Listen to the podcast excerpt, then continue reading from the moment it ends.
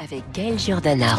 7h41 sur Radio Classique. Bonjour Christian Macarian. Bonjour Gaël. Grâce à vous, on fait euh, le tour du monde et cette fois, on part en Argentine. Le pays ne se passionne pas pour le football, mais pour une élection présidentielle plus qu'animée.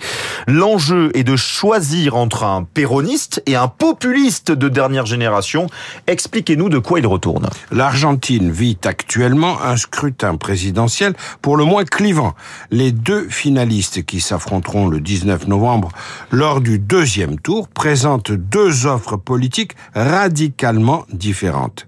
D'un côté, le péroniste Sergio Massa, actuel ministre de l'économie, candidat du bloc gouvernemental de centre-gauche, qui a obtenu plus de 36% des voix à l'issue du premier tour et qui a lessivé la droite, arrivé en troisième position. De l'autre côté, le populiste ultralibéral Javier Milei, Javier Milei, comme on dit en français, 30% des voix, un homme qui fait campagne en brandissant une tronçonneuse sur la tribune. Une tronçonneuse Pourquoi Mais- vous, vous parlez de ce terme Mais pour tronçonner l'État, Ah, d'accord. Pour Milei, c'est l'État qui est responsable de tout. Depuis le retour de la démocratie il y a 40 ans, et malgré la valse des dirigeants, le pays n'a pas trouvé de modèle économique avec 138% d'inflation cette année et une monnaie qui ne cesse de se déprécier depuis deux ans. Les classes sociales défavorisées sont particulièrement touchées puisque le taux de pauvreté atteint désormais en Argentine 40%.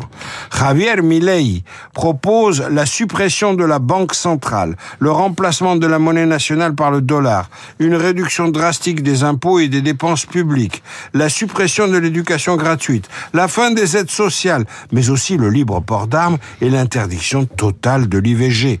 Sa devise est facile à retenir.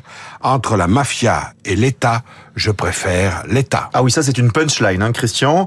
Qui est vraiment ce Pardon, je viens de faire une erreur. Entre la mafia et l'État, dit-il, je préfère la mafia. Ah bah c'est Oui. encore pire que comme, Voilà. comme punchline. Ça toute sa saveur dans ce sens-là. Je- Alors, qui est vraiment ce Javier Milei?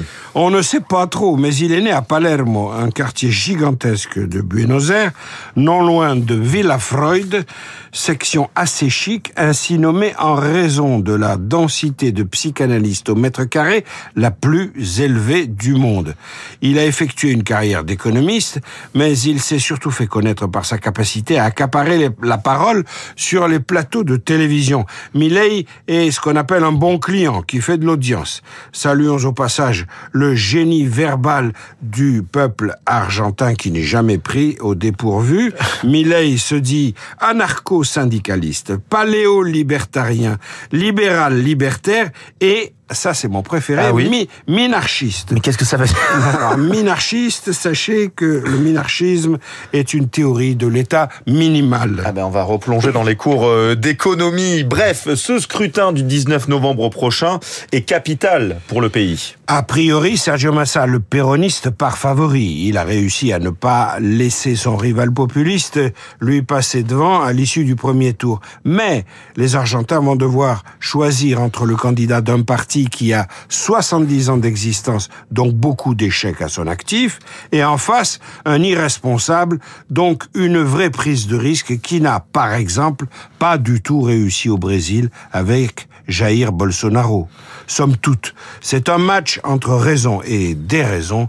Les Argentins adorent ça. Merci beaucoup Christian euh, Macarian. Je vous dis à demain. À demain. À plaisir. demain, 7h40 en direct. À suivre le journal imprévisible d'Augustin Lefebvre avec ces Français qui ont voulu vivre l'American Dream.